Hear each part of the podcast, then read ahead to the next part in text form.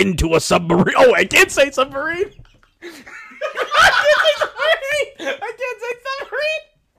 I can't say it. Sound, speeding, camera, rolling, scene 15. Take 303, mark. Welcome to Take 303, powered by Four Way Media, the podcast with the guy who knows a lot about film. And his friend. I'm Nick Molinari. I'm JP Brooks. Today we're talking film and television, and today we're talking about No Hard Feelings and Easy A. Alright, Gene Stupnitsky's No Hard Feelings stars Jennifer Lawrence, Andrew Barth Feldman, Matthew Broderick, and Scott McArthur. No Hard Feelings stars Jennifer Lawrence as Maddie, a 32-year-old woman who lives in Montauk, who is an Uber driver. Well, she just turned 30. Yeah, she just turned 30. After her car gets taken in by the government because she has not paid her property taxes and becomes collateral, she must find a way to get a new car. She sees an ad on Craigslist which says, "If you date our son, we will give you a brand new car." Well, we'll give you a car. After she agrees to the parents to date the son in order to help him come out of his shell, the two form a relationship. And that's where the movie goes. It only took us four times because here's what I really want to tell you, everybody, okay? She's from Montauk. She's from Montauk, and she's from Long Island. Nick, have you ever been to Montauk? I've not. Okay, so just so you know, because I've actually I recognize some of the places there because I've been there a couple times. And Montauk is the last town on Long Island. It's the last neighborhood. And so Montauk says the end. That's what it's known for, Montauk. And that's like before you hit the Hamptons kind of area? Or no, Montauk is the end. Oh, it's past the Hamptons. It's the end. I always thought the Hamptons was the end. It's pretty deep, but Montauk is literally, I have a t-shirt when I was a kid that said Montauk, the end.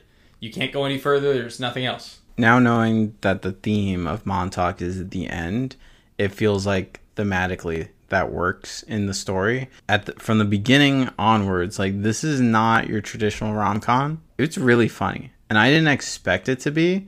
I saw the trailer and, you know, I was laughing, but I thought that was probably going to be like the best parts of the movie, and then it would just like fall flat. But I was pleasantly surprised with how much they kind of held back too. One scene in particular they definitely couldn't have had in the trailer. Yeah. But I was laughing the whole way through, and I can appreciate a comedy, especially when they do that, because that's your job. Like, the two hardest genres to work in are comedy and horror. If you make a comedy, if you don't hear laughs in the theater, it doesn't work.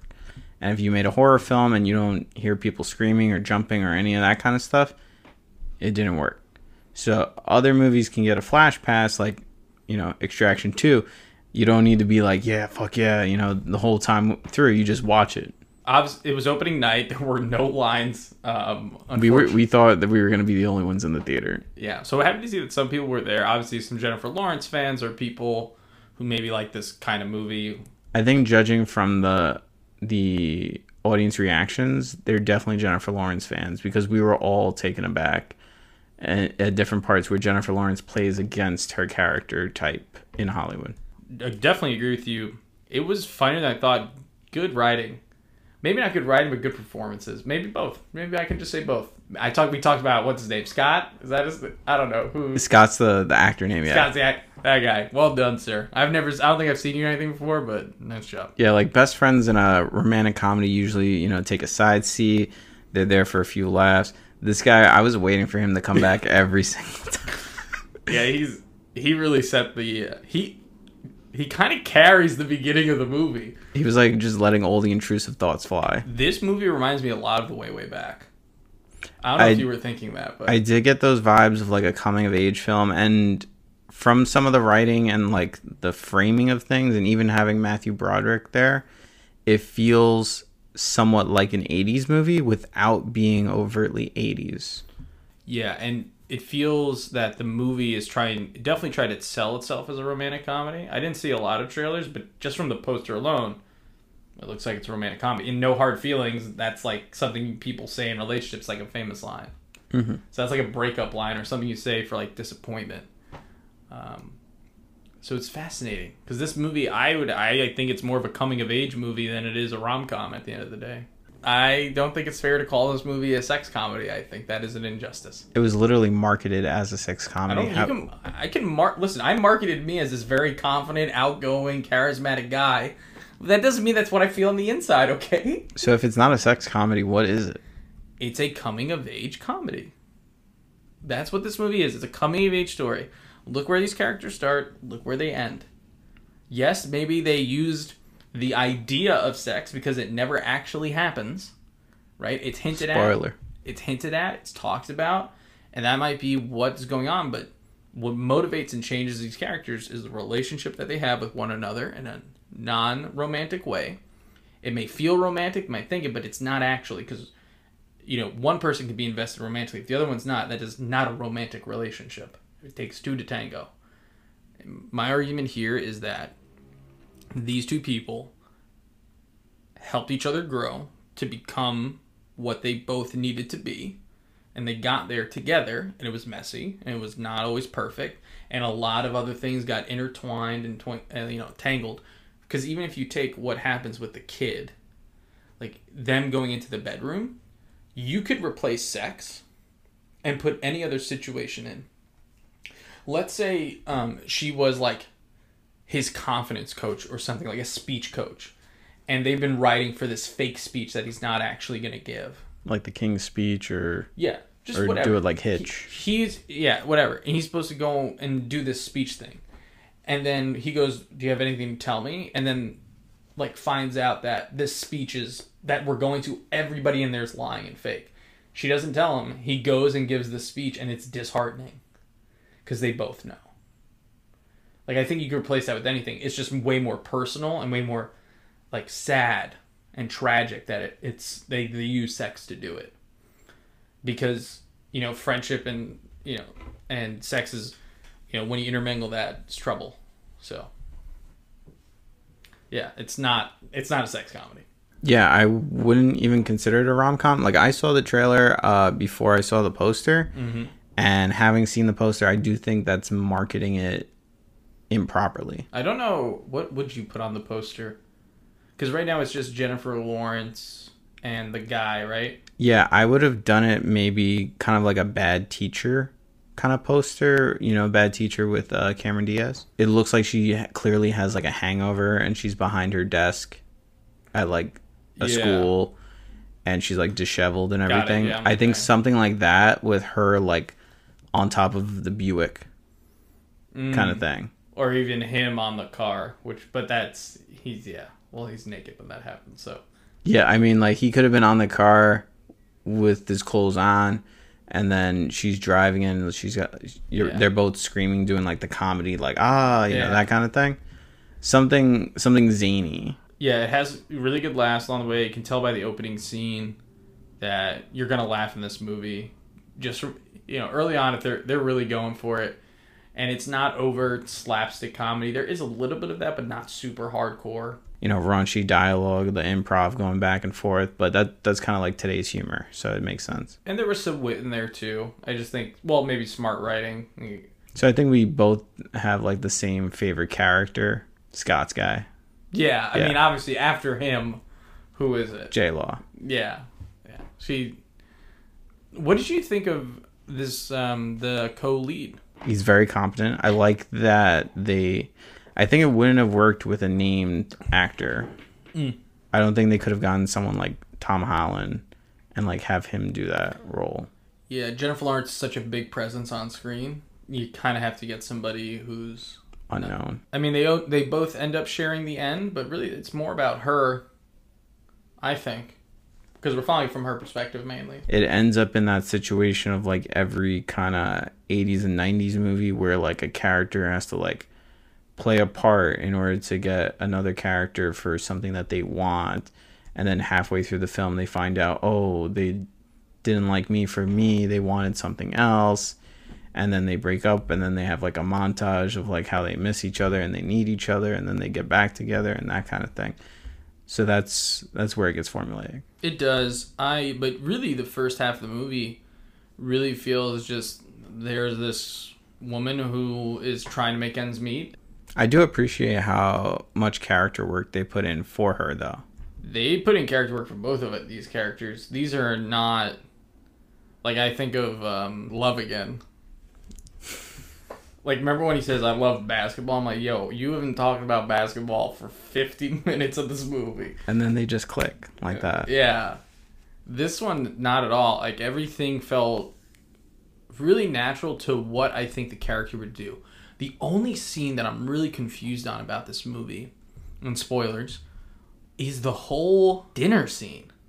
That's where, like, I was a little, like, I'm not sure what's going on here. So I had the same feeling. It was the motivations that you're confused on, right? A little bit of the motivations, but I liked what they did with it because I definitely didn't see that coming. I don't know about you. I saw it being a thing, just not the way it went down and how it was handled. Like in that scene, and I don't think it's spoiling anything, but we didn't understand if she is like being possessive of him or is like happy for him or wants him to do his thing or is like doesn't want in love with him or it's so hard to gauge what's the she gets mad and you're not even sure what she's mad for. And I don't think she even knows what she's mad about, which I think is problematic. I'm okay with I'm happy what they did with it. I'm confused by it, but I really like it. If that makes sense. Okay. I don't understand it. I didn't see it coming, but I liked where it went, not just for the sake of, wow, that was interesting. Because I even think when Jennifer Lawrence, that song really changed her, right? They made it very obvious that when he plays that. And you know what I think? Here's what I think.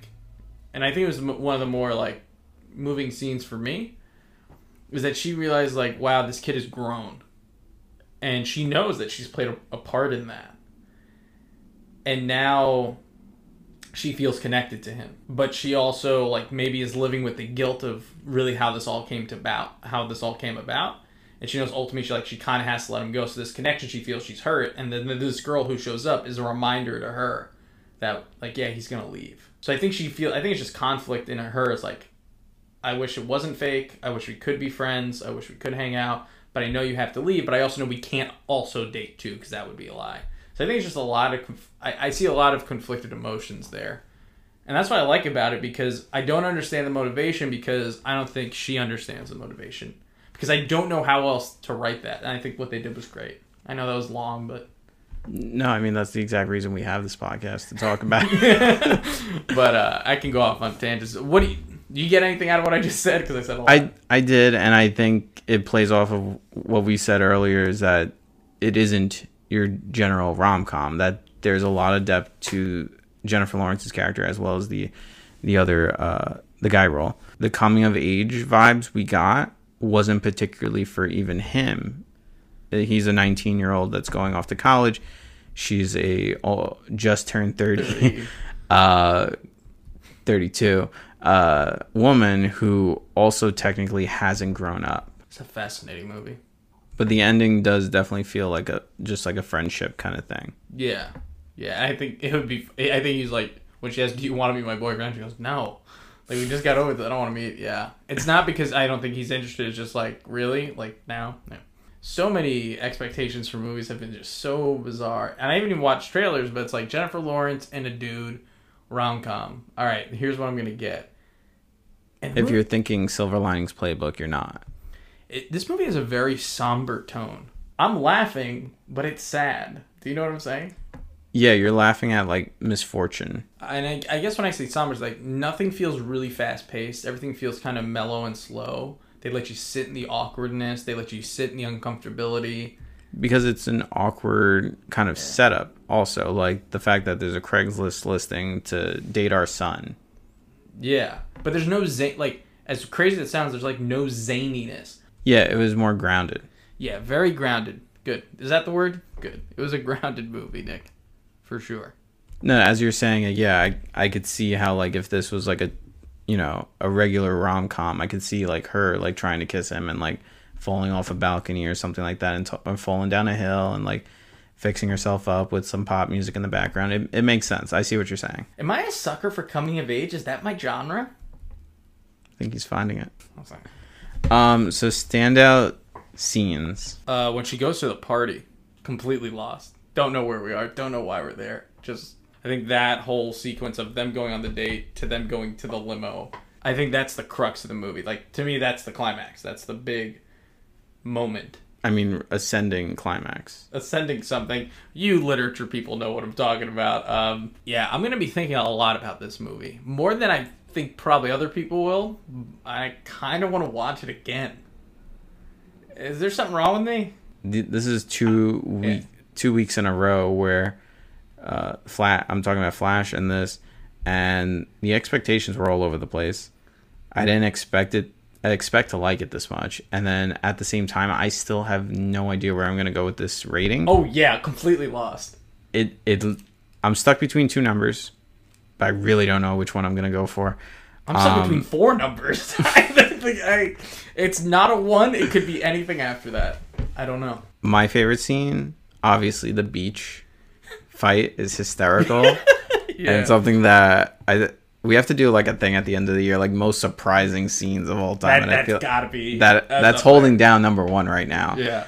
But I think another really not funny scene, but a really interesting scene was when they start actually communicating to each other, and the kid is like, yeah, you know, his life isn't perfect, and he was staying inside because of bullying and stuff like that. And she was saying, like, you know, she stayed here and she didn't move to New York and do all the things that she wanted to do. And then starts talking about her father. I think that was probably, like, the most emotional scene that I liked. Mm. So what are your problems with this movie? I'm going to have to say maybe it's... I don't know if tone's the right word, but maybe pacing. That's where I was actually going to go to.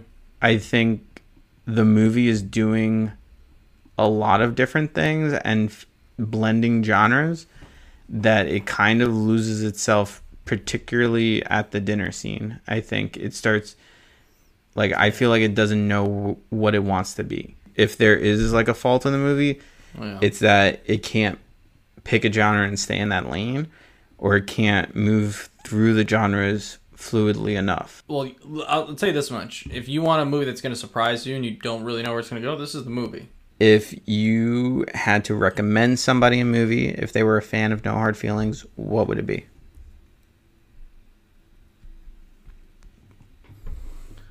Huh. I'm not sure I've ever seen a movie. Have I seen a movie like this? I don't know if I don't know every movie you've seen. Yeah, well... That's true. I haven't seen a lot, so. I got The Sitter with Jonah Hill. Tell me about it while I look it up. So it was kind of like a spin-off, not a spin-off, but a reimagining of Adventures in Babysitting. Jonah Hill plays a babysitter, if you could imagine that. Mm-hmm. And he's babysitting three kids, and his girlfriend... I remember the trailer for this. Needs, yeah, like... Oh, because she wants drugs? Yeah, something like that. Like a drug pickup? Yeah. Agrees to babysit a neighbor's three freakish children, Slater and Rodrigo.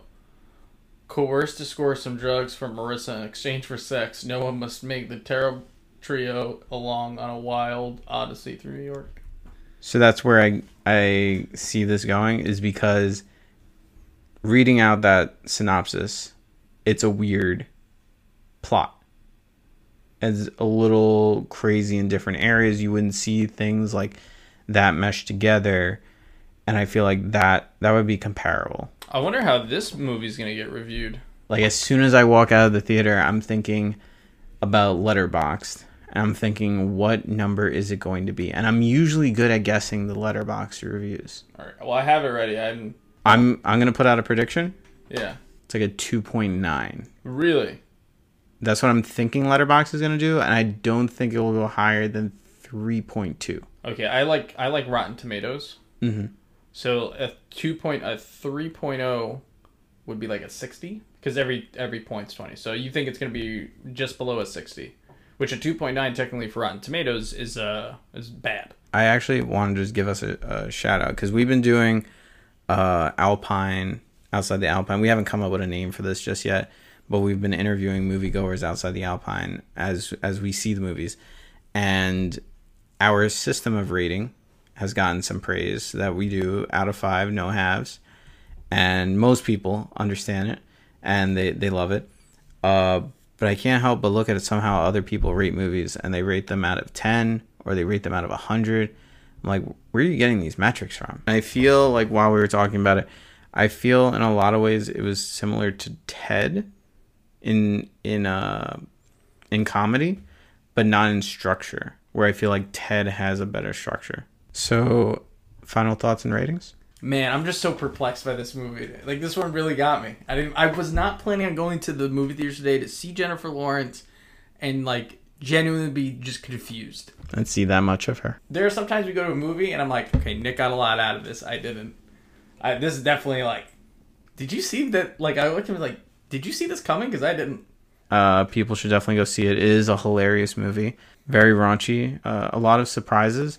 So don't watch the trailer. It spoils a lot of different things. But yeah, it's such a hard pick because I was somewhere in between a 2 and a 3. And I think for the amount of laughs that I got out of it, I'm going to give it a 3. Okay. Now, JP, you've been kind of off the wall with your ratings lately, particularly at The Flash and Spider-Man and Transformers, really. 3 in a row, so I'm dying to know what you're going for. I can tell you this. The only issue I have with this movie is sort of the pacing thing we talked about. Maybe felt a little long because it just has to... But... I'm having a good time. I'm laughing. I'm genuinely interested where this is going to go. It's a character story, which clearly I've learned on this podcast. I care about characters and their arcs and their stories, not necessarily cool explosions and spider webs. So, that being said, this is my kind of movie. It's not perfect. It's a 4. I could see how you get that. Yeah. I really, at one point when I left, Mike, this movie's at 2. But... it really was all over the place, but I'm if a movie can surprise me, if a movie can do something different, because even if it does, I mean, everything always ends up falling to the same genre form. We took a weird way to get there, and we took turns to get us there that I did not expect, so definitely a 4. And out of curiosity, you looked at Letterboxd. What is the current score? Oh, no, I didn't. You didn't. I thought you did. So, let's take a look. Drum roll. Wait, where's Letterboxd? Okay, there it is. Letterboxd. I have to tell no hard feelings and leave a very interesting review. Okay, Nick, what was your prediction on 2.9? I said it's going to be somewhere between a 2.9 and a 3.2. I'd lean 2.9, though. It is a 3.3 right now. Wow. Right out of your range. Wow, just right on the cusp. Right, I give the rating I want, not the rating movies deserve. I think that was very understood in many of our ratings, particularly mine. Yeah, that we don't rate things for like artistic purposes. We rate them on how we feel and how we vibed with them. And some movies, if I feel like there's, and I think this one, I gave it because I like the artistic. Because when you make a turn or a choice, it's an artistic choice ultimately at the end of the day. So you call it whatever you want, but I'm pleasantly surprised. I hope this gets to a 3.5, and I'm going to help it by giving it a 4. You should spike that with a 5. I'm not going to spike it. That would be lying. I don't even know how you do. Okay. And while Joe's inflating the numbers, we are going to take a commercial break. When we come back, we will be talking about Easy A. In a world where Chris Hemsworth can't save everyone, you've seen him save a small boy, then save a family, then you've seen him save a mafia family. But in Extraction 5, everything takes a turn for the worse when someone from his past comes to haunt him. It's the Toretto family. They've got cars, he's got explosions, he can hide behind a ladder, they can drive through one. Watch Vin Diesel drive over Chris Hemsworth's leg, shattered into a million pieces, and after 2 minutes of a doctor looking at him, he'll get right back up and fight back again. Some side character from another movie dying, coming back to life, dying again, reanimating themselves, and coming back. Coming this summer, here comes Nicolas Cage with a steel chair! The Fast, the Furious Extraction of Transformers, Superman, Flashpoint, Revenge of the Fallen Sith. And this time, nobody's safe for the 10th time. Explosions, racing, 500 guns that can't hit anybody, one small rock to take them down, CGI cameos from E.T., Wall-E, and every other robot you've seen. Every awesome moment spoiled in the trailer, ruining every joke, every surprise guest, and every action sequence. We went and found the only man with a big enough family to direct this movie, Nick Cannon. Hold on to your seat, because we don't know where the fuck we're going either. Just like these movies, this trailer will never end. This podcast is powered and sponsored by Four Way Media. Four Way Media takes everyday life and turns it into a cinematic experience. Whether you're a business who's looking to make an ad or maybe some social media reels, maybe you're having a wedding or a special event, Four Way Media can capture all of that with their high level of cinematography, photography, and videography. Sign up today, find them on fourwaymedia.com, and book them before time runs out. I don't know why time would run out, but do it. All right, and we're back, and we're talking 2010's Easy A, directed by Will Gluck, starring Emma Stone, Penn Badgley, Amanda Bynes, Thomas Hayden Church, Patricia Clarkson, Lisa Kudrow, Malcolm McDowell, Ali Mashaka, and Stanley Tucci. Easy A follows Emma Stone's character Olive Pendergast, a self-proclaimed unknown, unspecial student who becomes famous, or infamous rather, in the school after a rumor spreads that she slept with a community college student. She is perceived as floozy, and now all the attention is on her.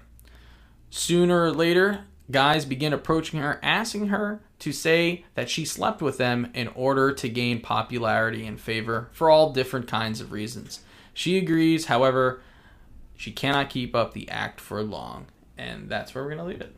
I asked you to figure out the movie to pair No Hard Feelings with, and knowing nothing about No Hard Feelings, you just shouted out Easy A. I think Krista actually is the one who suggested. Oh, she was in the background, said Easy A. Okay, because while watching the two, I watched Easy A this morning on a rewatch. Yeah, I can see a lot of comparisons, because looking back at Easy A, it is also another weird kind of movie. Yeah, it's coming of age, not a rom-com. Yeah. It uses the idea of sex as like a theme in the background, but it's mostly about coming of age. And I think it handled a lot really well. I think it was very quirky. I think it had a lot of Juno vibes in a sense. It was very fast-paced. It never like let up. I do have some minor critiques of it. And I was wondering one thing in particular for you, because I know it's always like a thing that annoys you. How'd you feel about the narration? I was okay with it. I didn't hate it, but I wasn't pleased by it. At the start of it, I was like, oh, JP's gonna hate these narrations. I know that, because so far any movie that's been narrated or has a narrator, you're just like, fucking narrators. But this one, I feel like since it was so intertwined with the story, in terms of where it's heading and where that narration comes from, I think it gets a flash pass. Yeah, I think that's how I feel ultimately. I almost didn't want to say that because it felt like cheating, but I guess the only place I was going to go is that because it kind of comes back to the end, you understand why it's being narrated, it kind of gets a pass, I think. Yeah, and I feel like this movie oozes the vibes of 2010. Yeah. Like, we were in high school at the time, so we really understand a lot of what's going on socially, and we understand the fashion choices, and we understand the gritty webcams. We know the vibes of the vlogs. Unfortunately, yeah, they depict so many things right. And it's also another movie that evokes a love for the 80s. Mm-hmm. The character loves the 80s, yeah. But even the character, but also the style of the movie plays a lot like a coming-of-age film from the 80s, especially since they reference that they want to be a part of those coming-of-age movies like The Breakfast Club and 16 Candles. Even though they try to say, yeah, like, it's so funny. It's trying to advertise itself as a love story, references these movies, the love parts, right? A guy being outside her window holding a boombox, it's that. But if you really look at those movies, a lot of them are coming-of-age. Just like No Hard Feelings, Easy A is not a rom-com. No.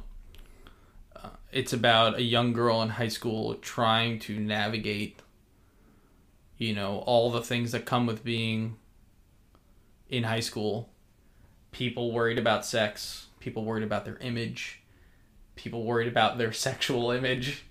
Which is funny because looking back at it now, when the first rumor starts, I'm like, okay, like, that shouldn't be a big deal. But then I realize, oh, they're in high school, so like it's amplified. Yeah. What are some standout actors in this? Well, okay, I'm just gonna say I don't know if I love the parents in this movie. See, I love them, but I'm also casually annoyed by how liberal they are with their parenting. See, you took it as liberal parenting? Why do you take it as liberal parenting? I'm just curious. I don't mean liberal in the sense of politics. I mean liberal in the sense of, like, it gave off the sense that they really didn't care, and they put a lot of trust into the kid to do things on their own. And it felt like they weren't, like, guiding in a sense. It felt like they were guiding but not, like, controlling, which I feel like most parents are. Like, for example, their kid gets, you know, sent to the principal's office. They're not phased. They already know that she did nothing wrong, and they agree with her that whatever she did was probably right morally. I just think they're giving her the benefit of the doubt, like a track record. That's what I'm saying. Like, but I feel like the whole movie, they give her the benefit of the doubt, and they're like, they see a lot of warning signs about things that she, like, hints towards them, and they really don't pay it any mind. And then even when she has the heart to heart with the mom, the mom's like, whew, my high school days, like, psh. Yeah, there's some of that there. I do... Like in Mean Girls, like, they're the cool mom and dad. Yeah, but I don't... See, it's funny, because anytime the cool mom and dad is portrayed, it's always in a negative light, because their parenting is awful. I think this is a cool mom and dad, and the parenting is decent. Because it seems like, one, they're genuinely interested in their daughter, and, like, her life. But she's at that age of being a teenager, so they don't want to pry too much. So it feels like a bad balance, but probably, yeah, if it was, like, actual parenting and done, probably they probably would have been like, hey, you can't be... When I mentioned, like, the quirkiness of the characters, I feel like Olive in particular, and it's very self-aware, where either she says it or other characters say it, that she doesn't talk like a teenager, she talks like an adult. Because, you know, that's where the writing is from. And then a lot of the characters don't talk like how those kinds of characters should talk in real life, particularly with the parents. Like, I was laughing hysterically when Stanley Tucci just looks at the adopted son and is like, what country are you from? Like, that's not at all what the parent in that situation would ask. I wish they would. I mean, that was so funny. I mean, my dad could have probably done that, but... I'm saying, like, I feel like there's a level to which it is stylized where it is nowhere near realistic in that sense. Yeah. Yeah. Probably all true. Like, no parents are like, the parents are way too stressed out to, constantly just stressed out to be, like, chilling, like, ah, fun, laugh. And then, like, if we talk about, like, Lisa Kudrow, the guidance counselor, and how fast she breaks, completely unrealistic. It was just to move the pacing along. Yeah, it's another, I think, rom-com promoted but not really executed, because there is romance in it between her and the guy that she wants, which is Joe from... Yeah, I didn't even realize it until he was not in Blue, and then I was like, wait, it's the guy from You, and he looks like Superman. Why on earth are people discounting him as just the mascot? Like... Yeah. And then it dives down a rabbit hole of, like, why does everybody in the school discount Emma Stone as, like, a regular girl? I think Emma Stone is a weird face, though. The eyes? The mouth. I've never heard that one before. Is it the eyes? Is that what I have? Like, her face is interesting. The eyes are big. I know that. Hold on. Let me take a look here. Take a gander. Let me look at Emma Stone real quick. The voice. No, it's just her face, dude. She's got a big forehead. Like, I'm not trying to insult Emma Stone here. It's just, if Emma Stone is watching the pod, you know. Yeah. It was all him. I think Emma Stone has a strange face in the way I have a strange sense of dark humor, and oftentimes will say things that I can't say on the podcast because it gets edited out. So I just find it interesting that, like, Emma Stone and Penn Badgley are just playing, like, the regular types. Wait, you find them incredibly, like, you think they're way too attractive to be in high school? Yeah. Like, to not be, like, part of the popular group. I think they're both very plain looking. Joe from You, I think he actually looks like a regular dude. He kept looking like Superman in this movie. At least to me. I thought he... I think you and I have both different tastes in men and women. Okay? Like, you think I think he's weird looking. Like, listen, I'm no per... Like, look, Like, look at me. I'm no person to talk about who looks weird. I just think Joe looks weird. Neither of us. Yeah, I mean... Think he looks better with the... Does he look better with the beard or not? No, he's just got a long face. It's like Emma Stone. That's... Like, look how long that face is. Look at it. It's a long face. He needs the beard. That's why. Maybe I just like small faces. On men? On everybody. It's just the thing. I think, like, they needed to do something... In terms, I felt like that annoyed me that like she wasn't dressed like Anne Hathaway in the beginning of like Princess Diaries. Another movie I've never seen. What do you like about this movie, Nick? I like how tongue-in-cheek it was. I thought it felt more of like a spoof of the movies that it was trying to do, and I do like its originality in the plot. I think it was funny how they used. That kind of storyline to tell a coming of age story. And I knew right away that it wasn't a rom-com. And it's funny how we were struggling to find a movie that we could relate to No Hard Feelings. And if anything, I think it would be this, except a PG-13 version. Yeah, definitely PG-13 version. Yeah. But I think it just has a lot of likability. The characters are very likable. Even the ones that are like, doing her wrong, like Amanda Bynes' character, and to see how Amanda Bynes just like spiraled. Like, I just Googled her this morning to see like, is she okay? And apparently, she her stay in rehab got extended again. She's put on a psychiatric hold. The best parts about this movie is that the stakes were always raised, and they felt fair and justifiable. Like it didn't go crazy, it didn't go off the edge, where I feel like No Hard Feelings did. I feel like this went in a very linear fashion, but at the same time was still able to surprise us in where we went.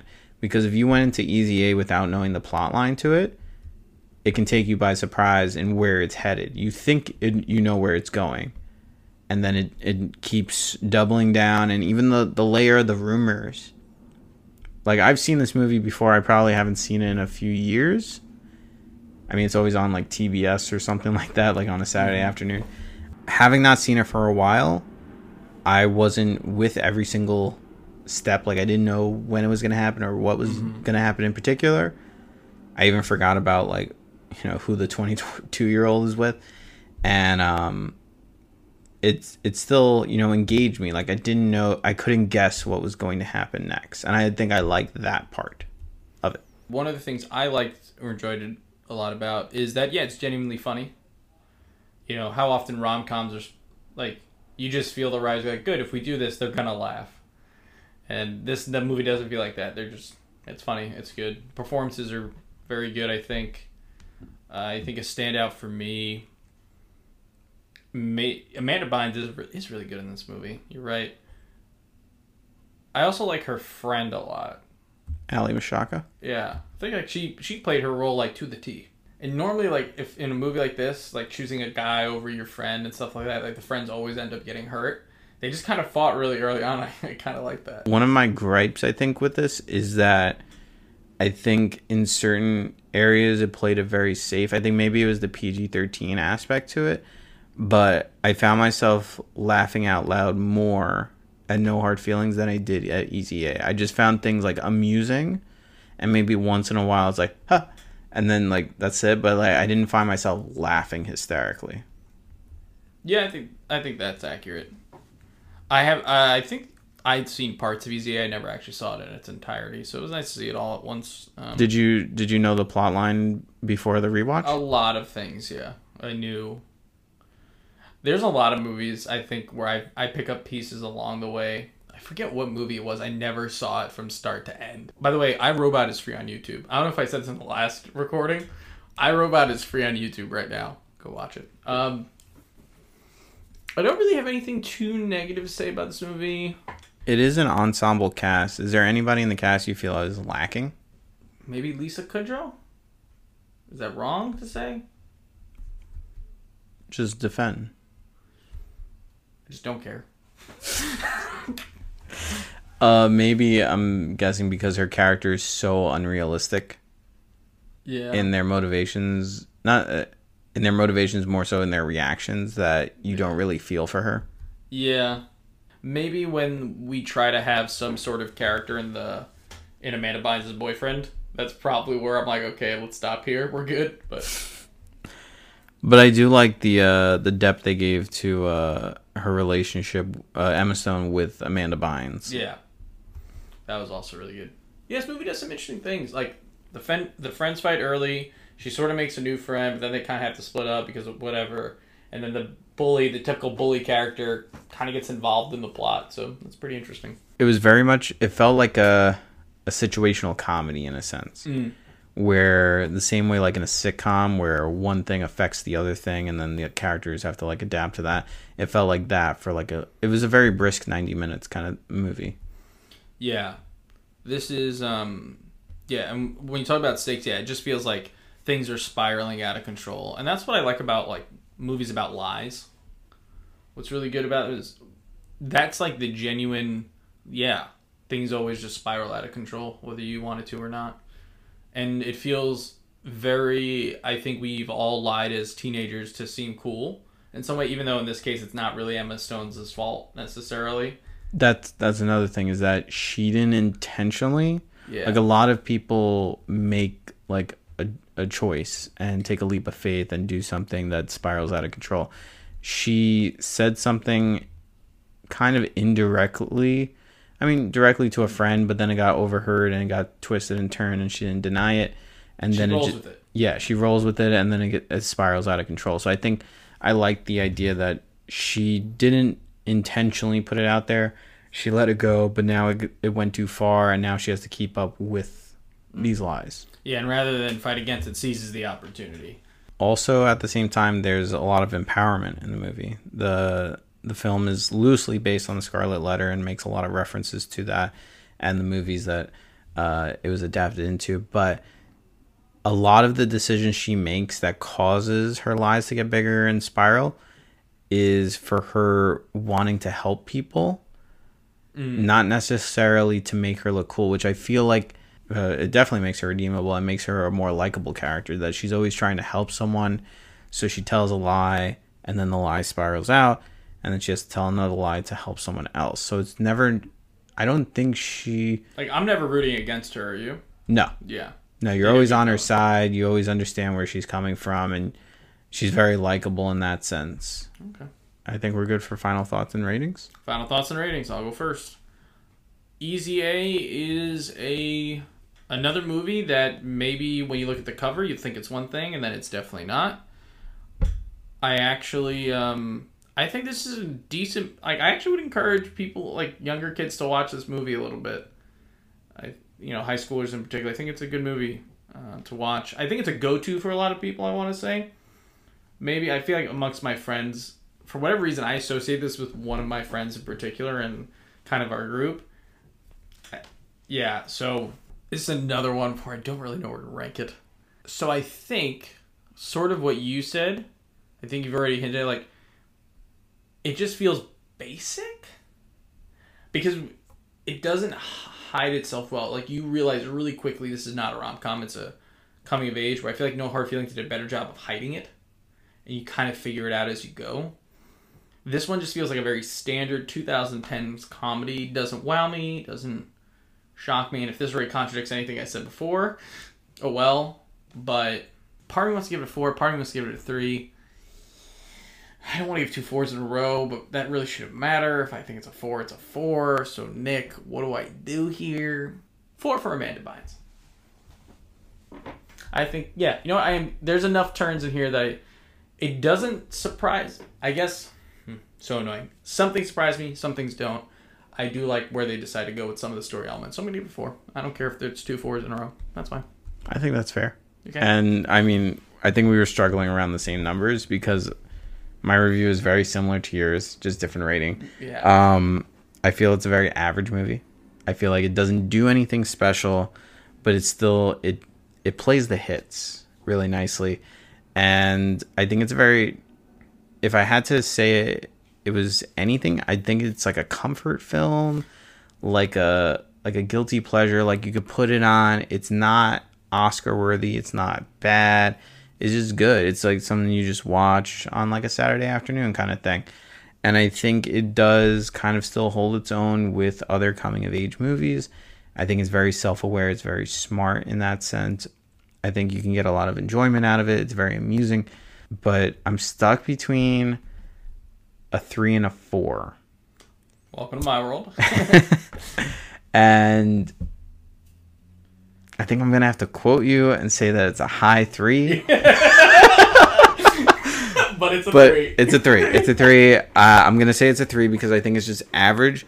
I feel like if you had to compare this, like, it's not a rom-com, but if you had to compare it to a rom-com and compare it to something like Crazy Stupid Love, it's 100% a 3. Like, Crazy Stupid Love is a 5, and this would be a 3. But if you had to compare it to coming-of-age movies, I feel like Breakfast Club is a 5, Ferris Bueller is a 5, and this is kind of like evoking those vibes, not quite doing it on its own. So I'm gonna say that's why it's at a 3. You just convinced. It's a 3. You're right. No. You can't go back. I can't go back. You can't go back. Dang, because I think you're right. I hate going first. All right, I'll stick with my 4. I'm gonna stay with it, but I think you're right. Yeah, because now that I'm thinking of, like, coming of age, way back, Ferris Bueller, all the ones, Breakfast Club, Super Bad, might be a 4 for me, but we'll talk about that another day. Then it's like No Hard Feelings, I think, sets the bar for 4, and I don't think Easy A reaches it. Yeah, because I'd much rather watch No Hard Feelings again. Maybe it's recency bias. Easy A is not real. It's hyper-realistic. Hyper-realistic. Like how Juno's not real, or Napoleon right. Dynamite's and not real. I don't like that. So I'd like to change it to a 3. I think you're right. All right, I'll grant you that option. Don't ever let me do this again. It's like a low 4, high 3. This has been an episode of Take 303. Thanks so much for watching and listening. Make sure to follow us on Spotify or wherever you listen to this podcast, and check out our Instagram, FortWay_media. This month of June has been crazy with movies. Lots of movies coming out. So that's why this week's poll question is, in the past month, what has been your favorite summer blockbuster to come out? We're going to have probably about 7 options on there, so choose from them. We're going to choose the most popular ones, obviously, that have come out this month. We'd love to hear which one is yours. And this week's question of the week is, which movie surprised you? What is one of your favorite movies that surprised you? Maybe had a genre blend? Thanks. Have a good one.